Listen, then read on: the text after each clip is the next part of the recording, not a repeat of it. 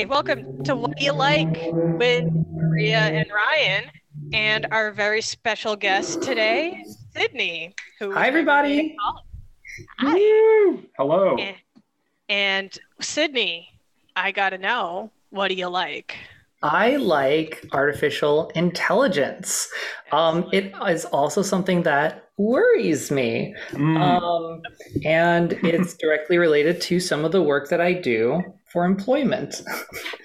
so, yeah, um, Tell us about yeah. that. absolutely. Well, AI is becoming uh, more and more prevalent in our everyday life. If you have an Alexa or a Google Home or any of these things, that voice recognition software is a type of AI, which takes a complex kind of input, your voice, for example, or a face if you're doing facial recognition on your phone. It runs through this black box system called a neural net, and then it outputs uh, some kind of results. Hopefully, that is a close approximation of what you had said or what your face is for whatever purpose it's trying to perform. In my workplace specifically, I have a number of projects that work that I that I work on with this, but the one that's the coolest, that's most active right now, is one used by scientists to try and automatically identify plankton taxa. Um, Whoa. yeah. I didn't know that um, they had been uh, branching. Was this a thing that was happening when you started, or is it a new project?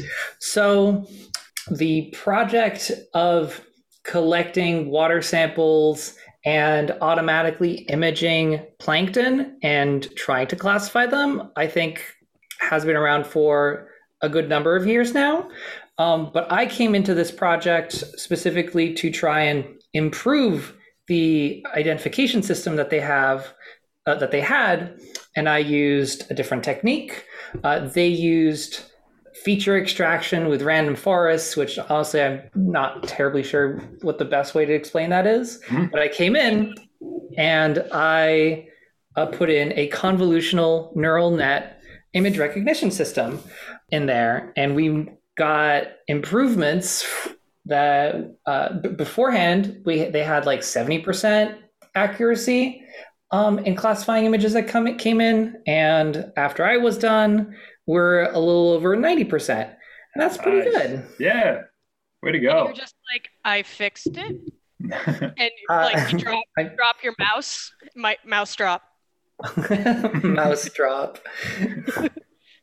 so what's Uh, the I have a question. What's the um the the main goal of identifying plankton? Is Oh. it like biodiversity, like it, looking at the health of the, the ocean? Like what's what are you looking It, for? it's a mul- it's a multitude of things. Hmm. Um, for one, uh, biodiversity, being able to track what life is happening in the ocean, that's very useful. It's kind of basic science where different kinds of plankton can be markers for different kinds of activity. It is also particularly useful to shell fisheries. An auxiliary project that kind of stemmed off from this was to create an alarm system for when a particular kind of algae bloom was happening.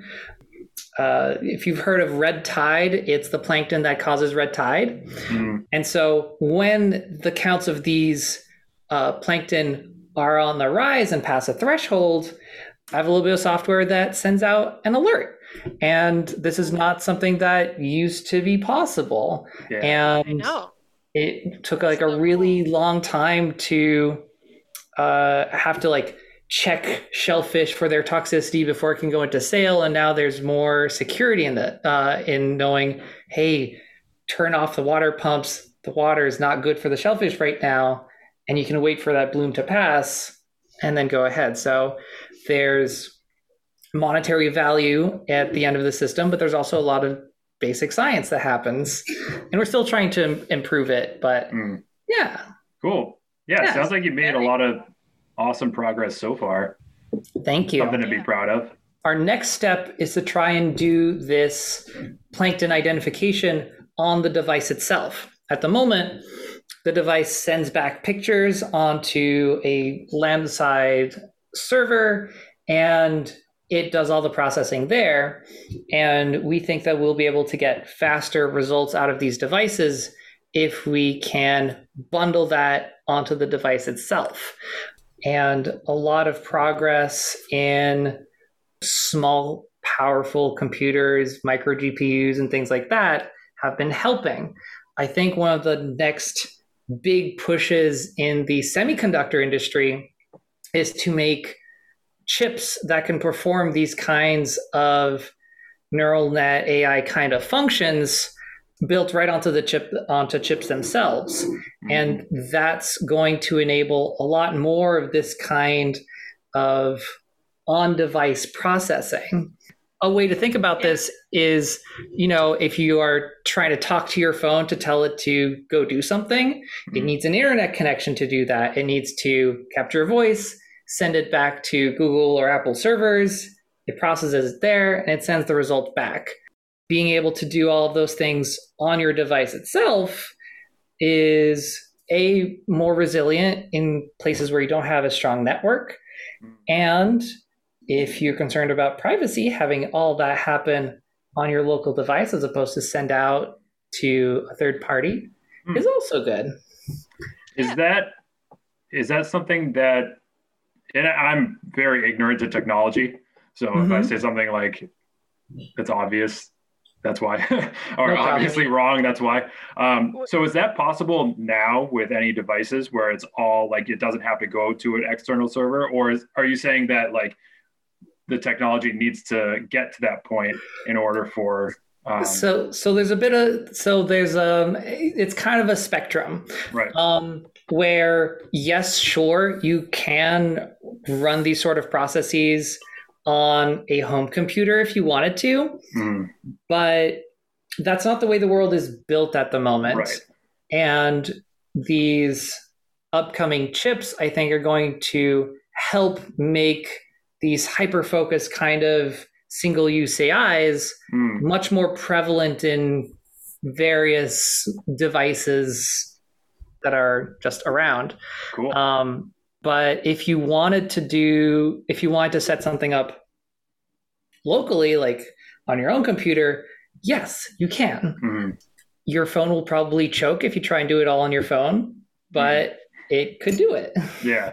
Hmm. How, how, far? Technically, yes. Yeah, technically. yeah, technically. How far away do you think are we till uh, your phone has that capability? Probably a few years. Yeah. Honestly, not that far. Yeah. Jeez. Wow, that's wild. Yeah. I mean, like so, technology goes so fast. I yeah. Err on the I, side of it'll probably happen within the next few months. It's probably sooner than later. yeah. yeah. It's kind of like one some one of some of our main questions, like how were you introduced to AI? How did you learn discover like discover it and mm-hmm. realize that this was something you wanted to learn more about? I was first introduced to it. Uh, well, I guess first introduced to it in pop culture. Um, AIs are always taking things over or are eerily more human than they're supposed to be. But that aside, uh, the first time that I started working with AI was for my work the project that I mentioned to you was sort of like my introduction into that sphere, and it's something that I've just worked on and added to uh, over my time with them. So that's where that's where I started. That's and where, that's do I yeah. and how and like how did I start with this? Honestly, I followed an online guide. It worked out okay. My boss said this was great. Do more of this. Gave me a pay raise, and now I'm apparently part of the AI team at work. You know, all I did was follow mm-hmm. a guide. Yeah. yeah. Yeah. Yeah. I leveraged some known libraries and frameworks to do this. Uh, I write most of my programming code in Python, and I use PyTorch to do my AI stuff. So you've talked about all the many benefits about AI, and this is like what was so this was what led you to be like this is amazing this is something i want to continue working with all of mm-hmm. these benefits but you know nothing can be perfect right of course not and no like so, what- so yeah so like most technologies uh, you have great possibilities, and there's also possibilities for great harm. I think, like most technologies, it comes down to policy.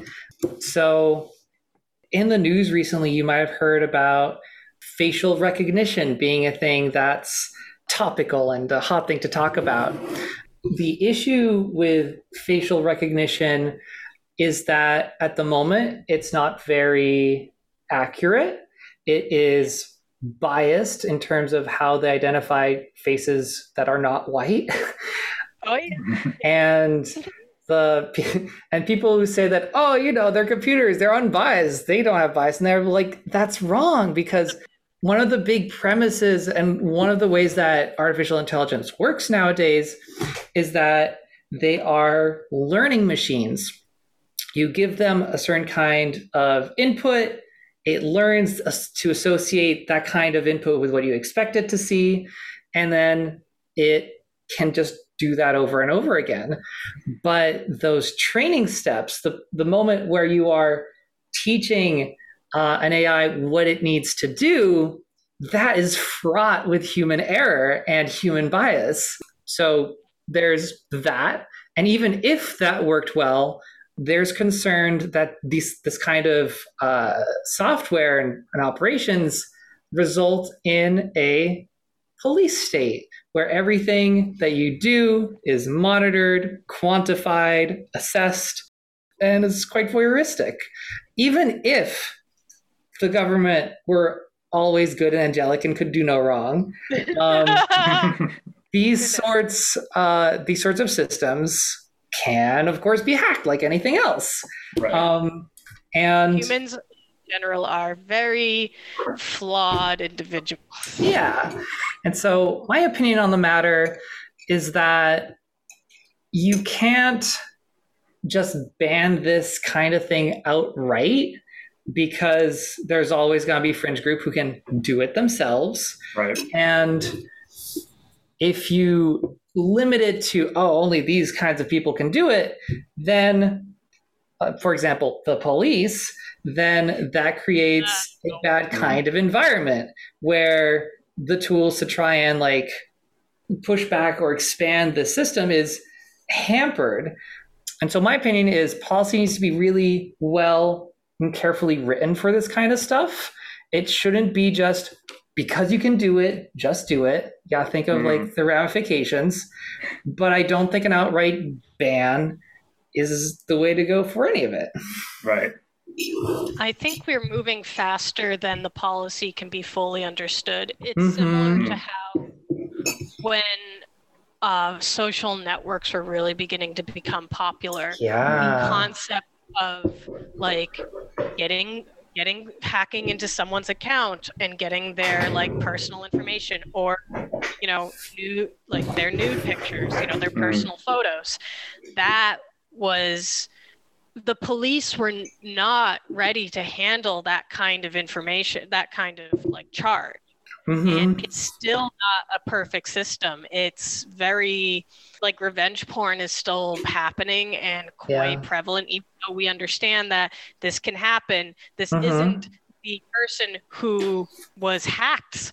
That's not their fault. Mm-hmm. And they and they should, you know, and the idea of well, you shouldn't have done it to begin with, and it's like I don't think that's how you want to view it that way because yeah. sometimes you don't sometimes you don't have that kind of power. Yeah. You know, there's that thing of yeah. So mm-hmm. I like I so going back to AI, I think we are moving much faster than like the pol like then people can fully understand like what makes sense law wise and what doesn't mm. and who can do what let alone that the people making the policy choices on this are people who don't actively use it and aren't at the forefront mm. of doing this stuff, you know? Right. Yeah. Yeah.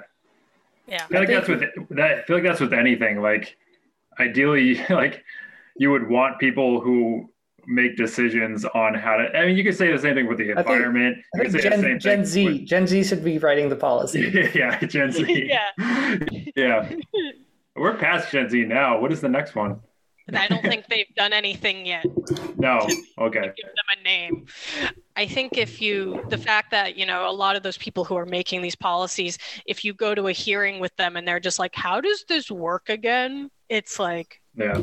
oh no, Mhm. you know, it's Yeah. never going. Nothing is going to be decided, or Yeah. they'll just be like, "We'll just give it control to the people who need it," and it's like, no, that's not how that works, because eventually other people are going to be using it, and then things need changes. Mhm. The law has to be revised, and it's just a matter of time. So, yeah.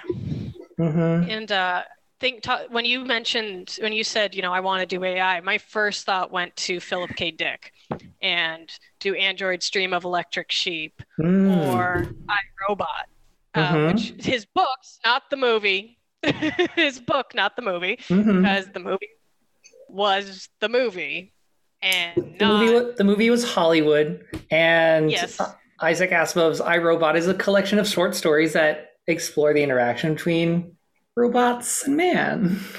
Yeah, and it's not. There is no villain in I Robot, ah, which yeah. Hollywood you can't have in Hollywood. Hollywood needs a villain. Also, also it was a collection of like short stories spanning like a really long period of time. Yeah, It's been a long time since I've read that book, so I'm a little bit fuzzy.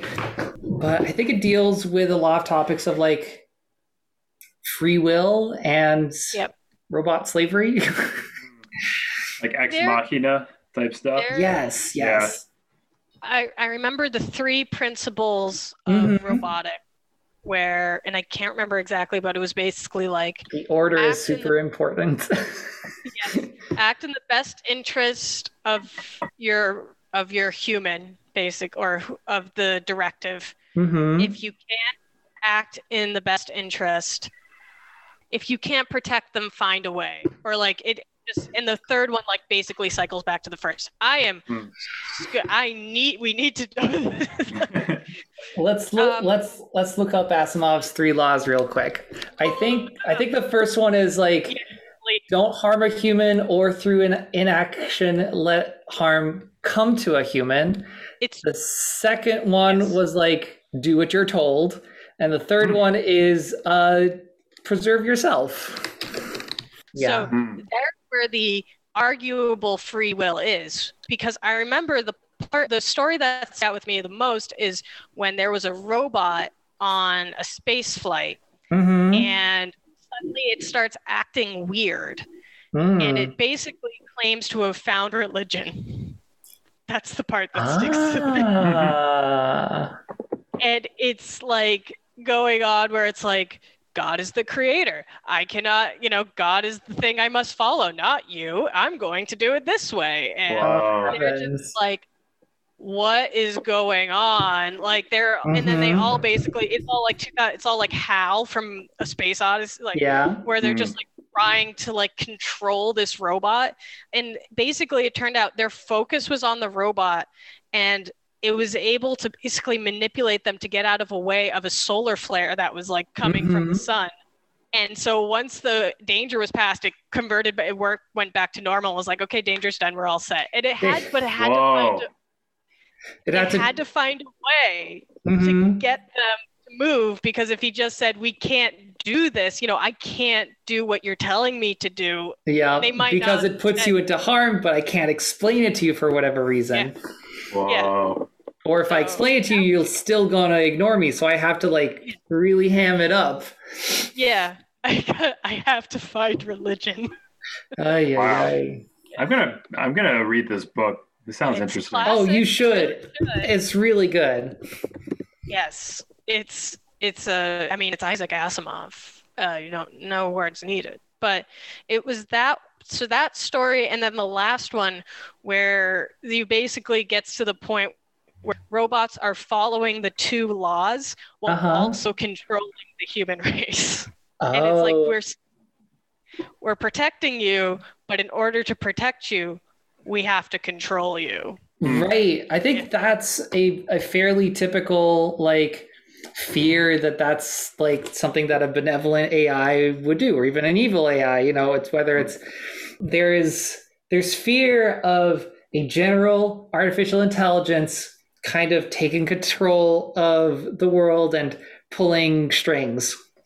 And I think that fear mostly comes from like uh, a fear of like loss of control because honestly like earth managing itself humanity managing itself eh, it's okay at best humanity okay. is going c minus mm-hmm.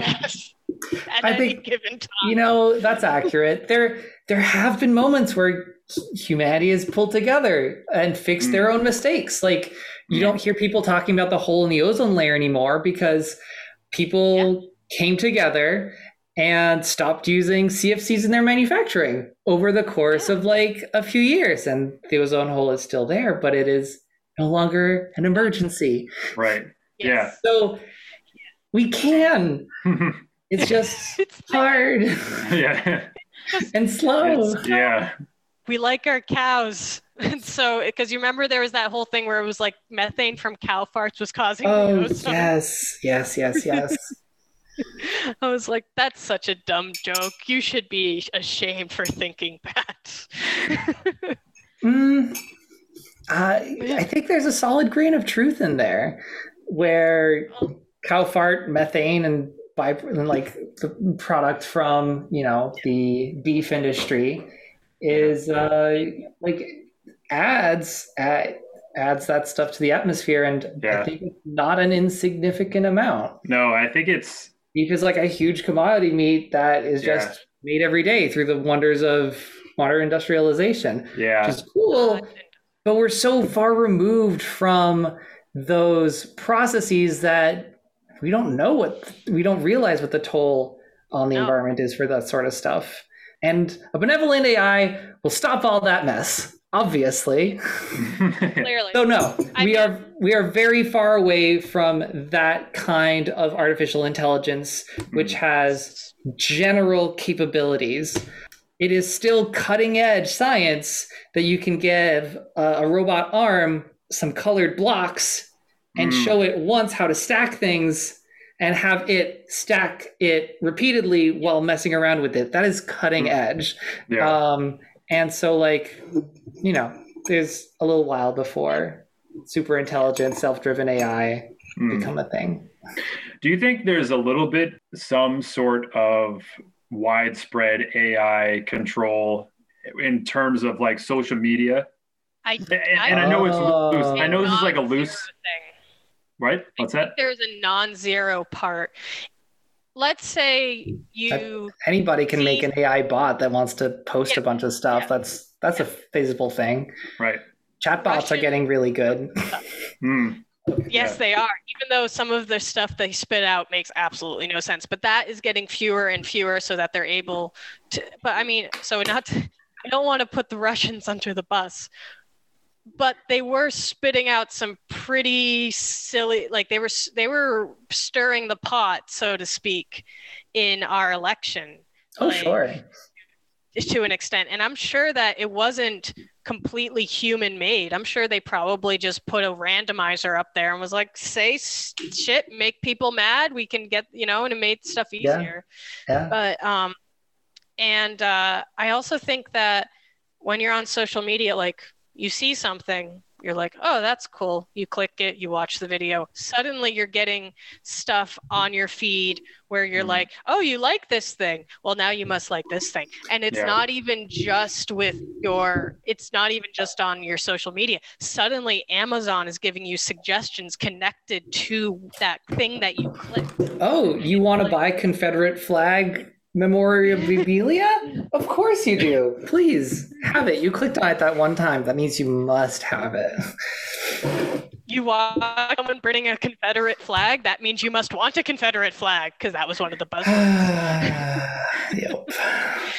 Yeah. So I think that there is still. It is not nearly as like subversive as or like it, as it's all based on consumerism and mm-hmm. it's much easier to avoid if you're like thinking about it if you're just like no yeah. i don't i don't want that and you know oh, it's easy but it's, but it's insidious but it's, it's yeah. insidious because we have this weakness in the brain that if you see something more like often and often and often you get comfortable with it you get familiar and you feel at ease with it and and that's why Facebook gets me with all of its really cute ads because it shows it repeatedly. And I'm like, Mm. yes, Yep. yes, yes more and more and it takes a significant amount of willpower to to deal with that and the process that um and, and there is some ai behind that uh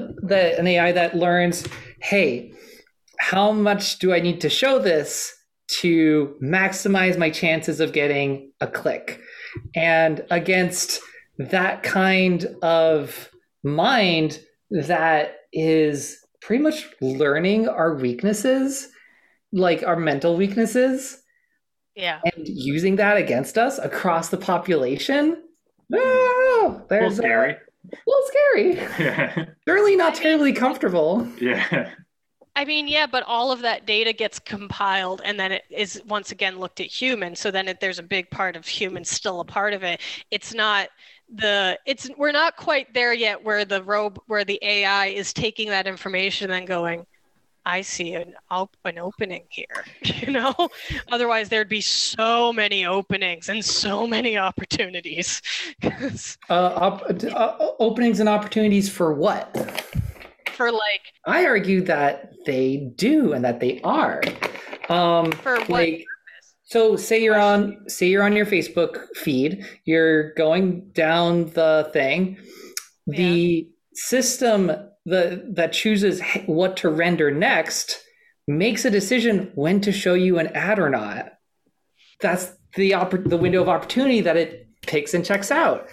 I think Black Mirror does an episode on it. It's really neat. You should check it out. Um, Yeah. if you do Yeah. show notes, I'll find you the link and I'll pass it over to you to Uh, yeah, I mean, I just think that we're not, I'm not sure to what, besides getting, because the goal is getting people to buy things, right? Mhm.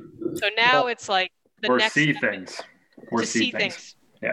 But now it's like the next step is, so if it's going to be sinister, if it's going to be malicious, what does Oh, it, man. besides, besides next- consuming?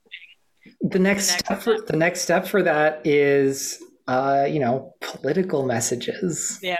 Influencing what direction you vote and do that sort of stuff. And the other thing where where's this where this AI sort of like runs away and where there's policy discussion happening maybe a little bit is on social media the creation of echo chambers. Oh, you liked this? Here's more of the same. Here are people who think the same thing. And you end up in a space that is very self validating because it is very nice to be validated as a human. And that's what gains clicks. And so that's what the AIs are tuned to. And so I guess my That- point is, is that that's how they're constructed. it is how they're constructed but i'm thinking like if we're going to the idea of to the point where it's isaac asimov's last short story where the robots are controlling the humans Uh huh. as of right now the ai is like i must get clicks i'm Yeah. going to create an echo chamber Yeah. it's there's a human at the end of that going i want this to get clicks I want to maximize clicks. That's right. I want maximize clicks. So the AI is not like I am trying to control the political atmosphere so that Right. these people are coming together. It's I want clicks. I'm getting clicks. Clicks is how it works. But you could. Yes. The the person behind the scene who behind the curtain who's like, what do I want this AI to try and do? If it's, But it's a human aspect to it still. It's the Yeah. human controlling the Yeah. strings. And I want I'm thinking like full ro- AI domination is when the human doesn't realize that the AI is controlling them. Here's, Well, here's, like- here's well- a conspiracy theory for yeah, you. yeah. I want What to if- What if, what if we're, you only think in that way because the AI is so smart that it wants you to think that it's a person controlling it, but it's actually just the AI. Mm. Everyone is just feeding into the AI right now. We're all in the it's matrix. tearing us apart. that elf from um, Lord of the Rings, whatever his name is, is controlling every. Was it Doctor Mister Smith? Is the Hugo something? He's- Those were those were a bunch of words. You want to run that by me Yeah, time? I, I wasn't following that. okay in the Matrix. The Yes. villain dude, right? The, He's the same a- guy that agent Lord. Agent Smith, the guy with the glasses. He's the same guy that plays Lord Elrond in Lord. of the Yes.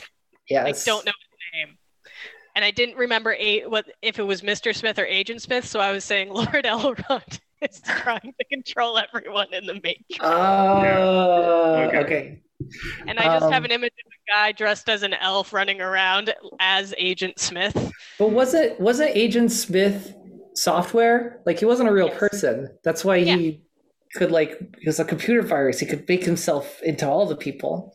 Oh, but what if he had That like a scene is so mod? cool. What if they get? What if the Matrix gave him a mod where he turned into the elf from Lord of the Rings? Oh man. you know, I'm sure know he could they- with a snap of a finger. It's the Matrix. Mm, I mean, yeah. Oh, is it Hugo Weaving? I think that's what his name is. that sounds like a name that I've heard before. He was also in V for Vendetta. Anyway, Good movie. So, world dominating AI is not here yet, but a lot of thought has gone into this sort of problem of AIs trying to maximize things to the point where it crosses a threshold where it transgresses things that we told it will we you know humans have an implied value assigned to it like human life and an ai is like that doesn't factor sorry um, you are four. That's a five. like uh, the classic example of this is the paperclip machine which is also a game.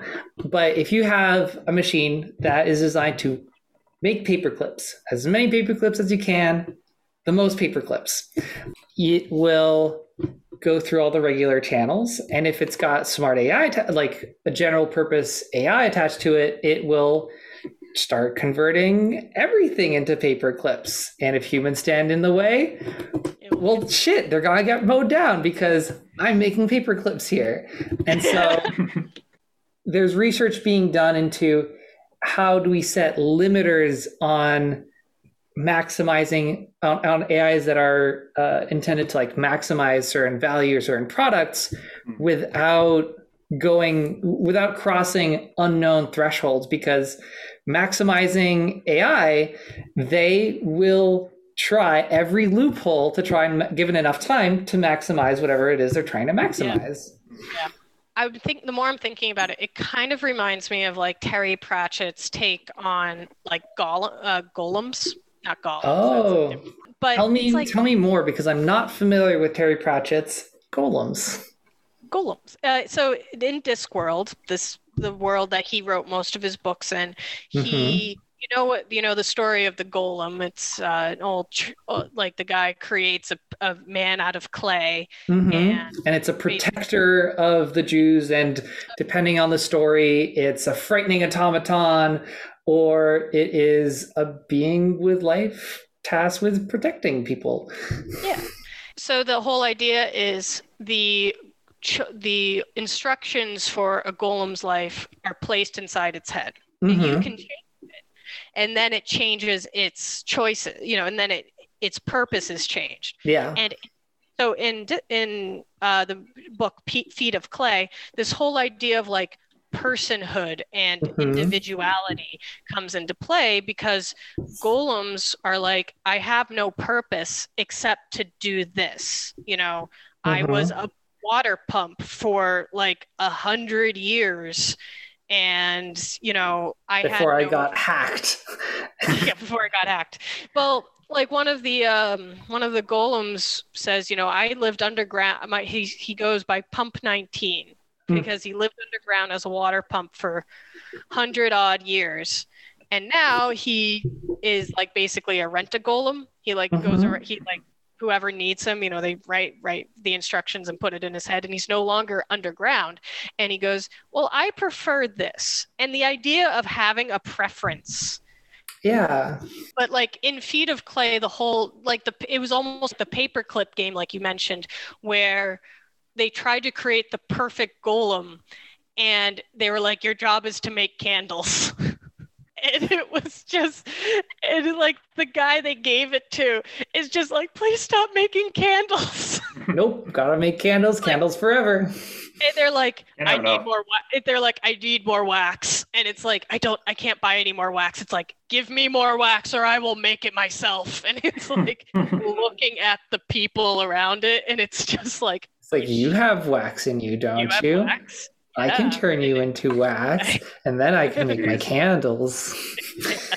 yeah. That is my purpose. That is what I have to do. That's that's that same issue. Terry Pratchett one of the things he would do because this was a medieval-esque setting mm-hmm. was bringing technology like modern technology into that world and putting it into like the fantasy a, context. fantasy context. So it's like for example um telegrams right? Mm-hmm. he had a he created the system called the clacks which was literally like Morse oh i know code, that. Yeah. but with like giant like lights and shades that would like create the code and it would and people would make the code as it traveled over lines and then someone would write it down in another town mm-hmm. and it like was way you know it was way fast you know it seems really crazy and like convoluted but it was fast it was just a telegram but with humans and you because he doesn't have electricity mm-hmm. and so how do you do that and then and i think golems was taking this old story and almost converting it into a form of AI. And as the AI continues to develop through humans, because humans are putting the programming into the golems. Mm-hmm. golems change over time and their individuality becomes more apparent. Mm-hmm. As into debate, you know, should we just let this creature, this thing that is fine with whatever we say, mm-hmm. like live in a place that we wouldn't want to be in? I think that there's a couple different directions that I can take with that. One, if you're trying to personify a robot or AI, trying to figure out what they want is very difficult without imparting like your own feelings on it. In the case of Terry Pratchett's book, like it's easy. Golem says, I'd rather be above ground than pump 19. And You've given yeah. the robot agency. How that's going to play out in the real world, I don't know. One of the things I do know is that given any particular function that a robot or an AI wants to perform, it won't be able to perform it if it's switched off. And so, one of the things it will try to do is to not get switched off. At that point, you have something which has a preference for a semblance of life than non life. And at what point do these things become people or have personhood? And I think this is something that, you know, we were talking about being policy being behind what is actually happening. We have chances to think about these kinds of problems, well, I guess it's philosophy, but there's an opportunity to think about these problems and have like policy options like ready to go ahead of time. But that's not how we do things. And so we fly by the seat of our pants at the whims of the political landscape. Like an interesting point. I never thought of it almost almost like a prerequisite for for having some sort of like sentient decision making. It's like mm-hmm. if you could, if you know you want to be on, and you know you want to keep doing what you're doing, and you try actively to not let that happen, that's like a good, a pretty good indicator of sentience, like little little uh, litmus test of sorts. And maybe. it also creates like a di- like a divergence because there's some that do yeah. it the appeasement way, and then there's mm. some that do it the aggressive way, where it yeah. I will rip out your spine. Yeah. you turn me off. And yeah. when do you get to that point? And I think a lot of it then comes down to how you treat the AI as it begins to gain personhood because like you said, it's learning as it goes. And as we get more advanced, it's going to be able to pick up more as it goes like they this is all this is a huge it's always the major plot point with any robot that like begins to gain senti- sentience or something mm-hmm. where it's like it's beginning to pick up shit as it goes and then suddenly it's like i don't need to listen to you anymore spine removed it's like mm-hmm. i think they mm-hmm. had i think they had like a kim possible oh my god really That was a plot point. So ahead of their time. Awesome. Villain made robots that he was like he described as perfect, and then the robots in like literally one second of him discussing how perfect they were was like question if he's not perfect then why do we have to listen to him Uh huh. conclusion he is unfit to command Oh goodness. Yep.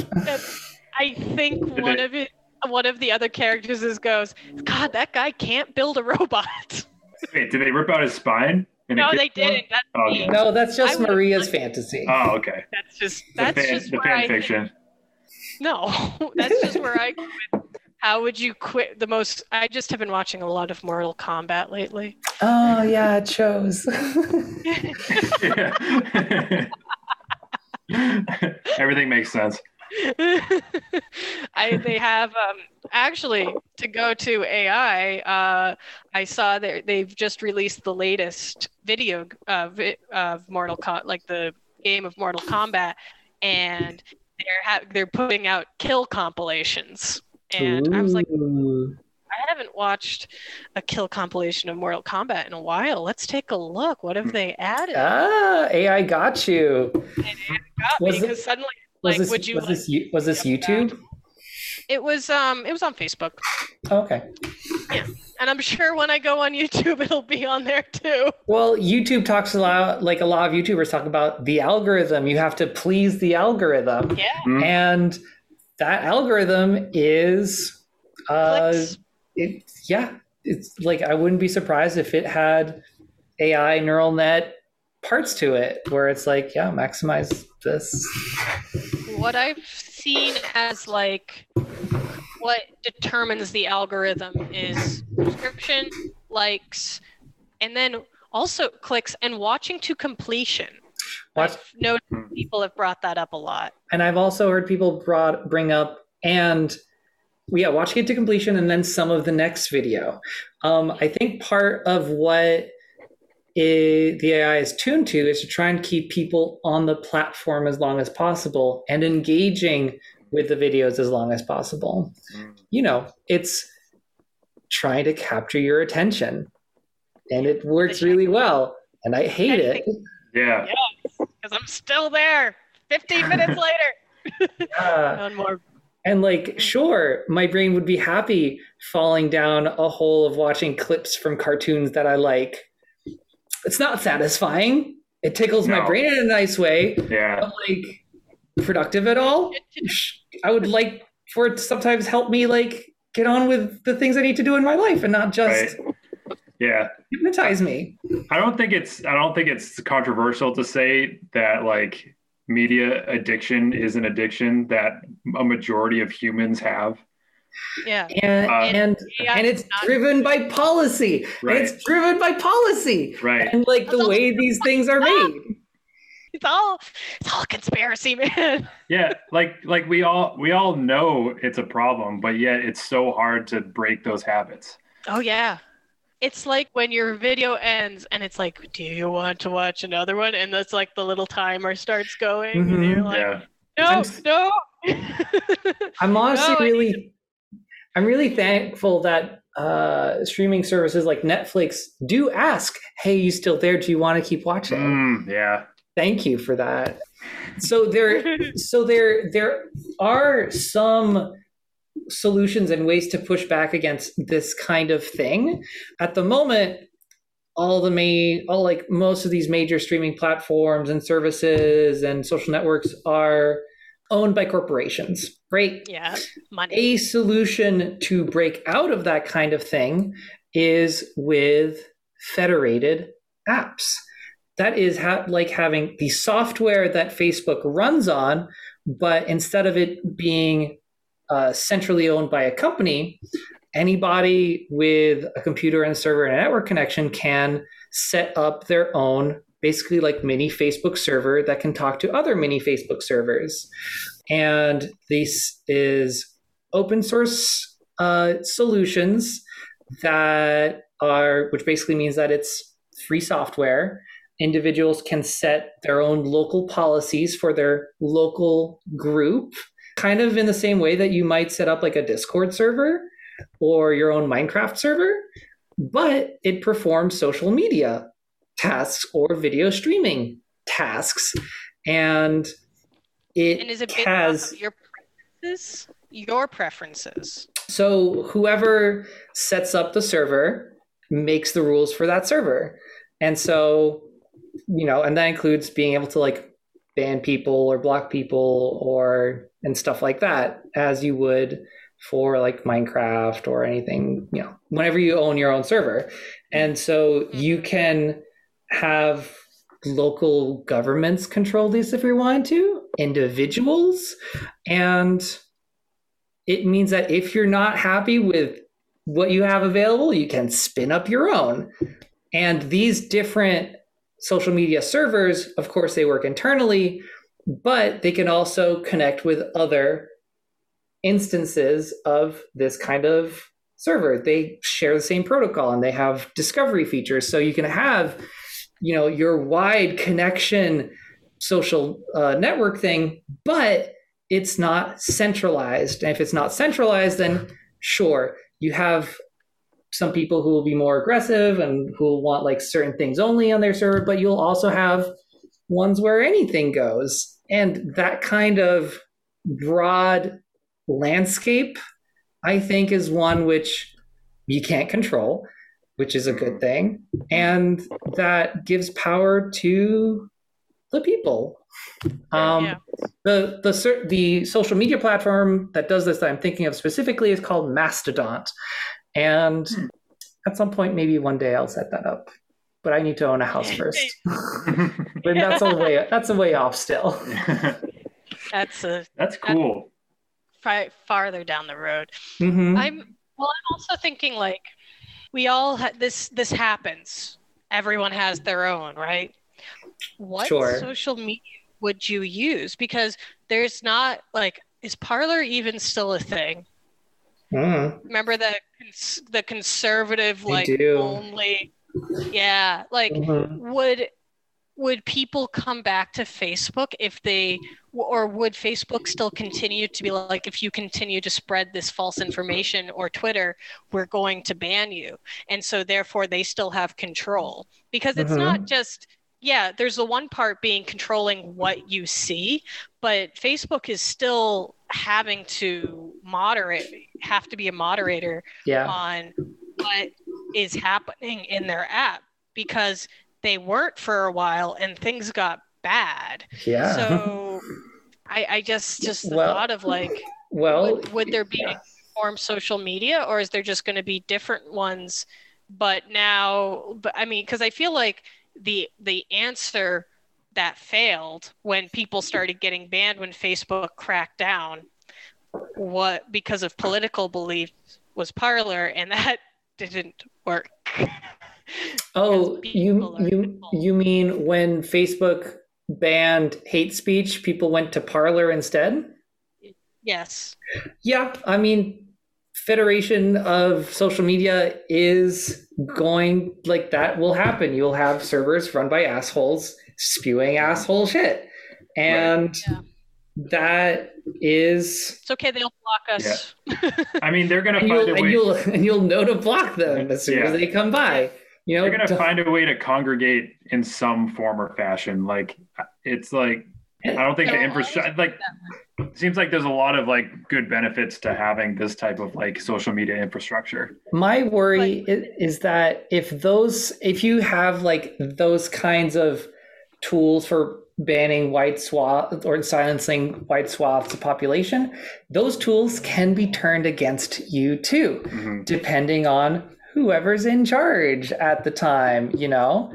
You know, I would hate for that kind of attention to be turned back on queers or non-religious people for whatever reason just because oh you know there yeah. there was a bad election a bad set of election years everything goes conservative and everything that i care about goes yes. under Yes, we all love President Mike Pence. All uh, hail.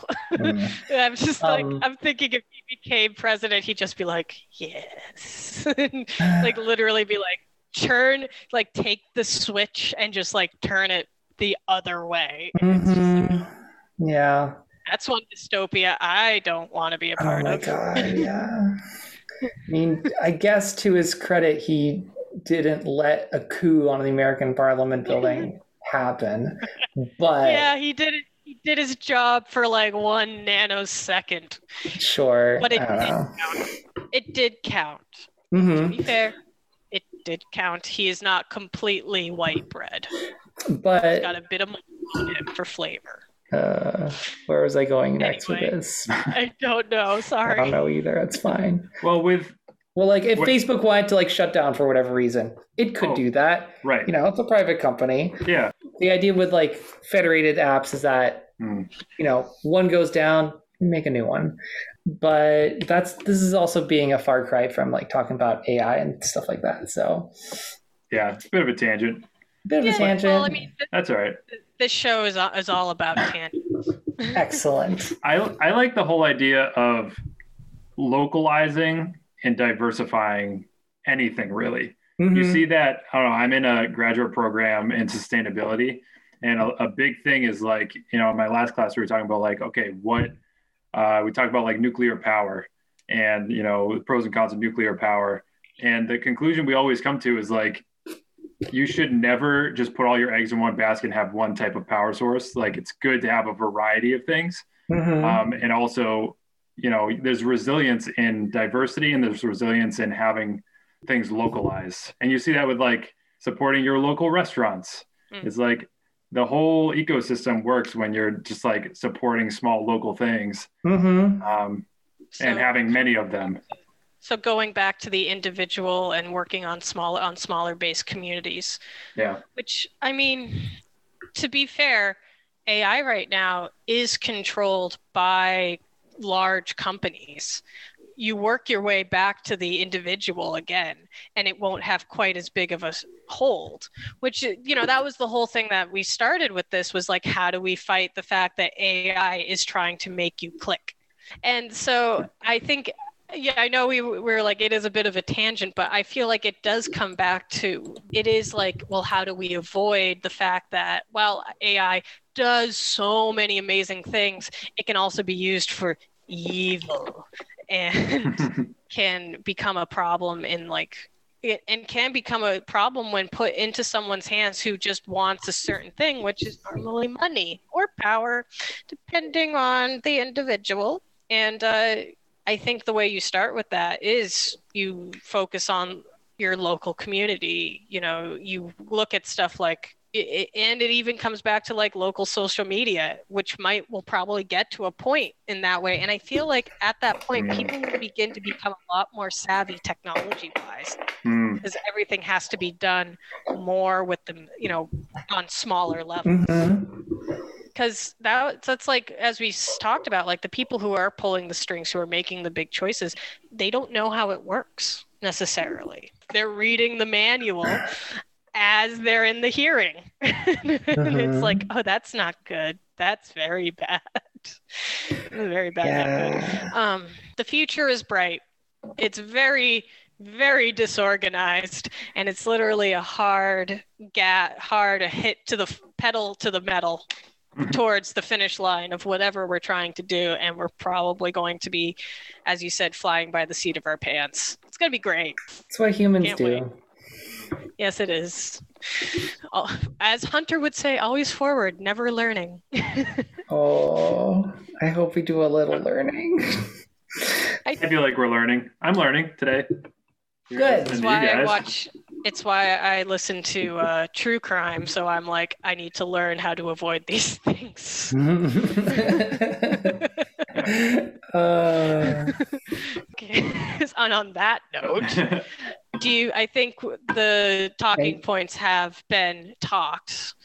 ah, no, no lingering questions. I have a question. Yes, please. What is what is your favorite fictional representation of AI? Oh, that's a good. Oh man, my favorite fictional representation of AI I'm going to say Crystal Society. It is a uh, book. It's some of it has been turned into like a podcast, audiobook kind of a thing, and it is about minds inside of a uh, crystal that scientists have hooked up to like a robot body, and it is all from the point of view of this internal dialogue of these different minds connected to a single body. And each of these minds has their own specific goal and a way of brokering between them how to make decisions with the body that they're hooked, the robot body that they're hooked up to. Uh, surprise, surprise, they find loopholes to uh, connect to the internet and escape. And it is very, very good we have an Instagram, which is updated once a month. yeah. that's how often I use it. You know, it's what do you like? And uh, we also have, and I post just on Facebook when on my local account because, like I said, this is just a fun project. We're just happy to be here. Yeah. Hell yeah. We're happy to have yeah. you. Thank you so much for having me. It's been wonderful seeing your faces again and to chat about this thing that I like. Well, you spent your precious time listening to us talk about AI. It was very fascinating, and we'll see you next time. And thank you so much, Sidney, for joining us. You're so welcome.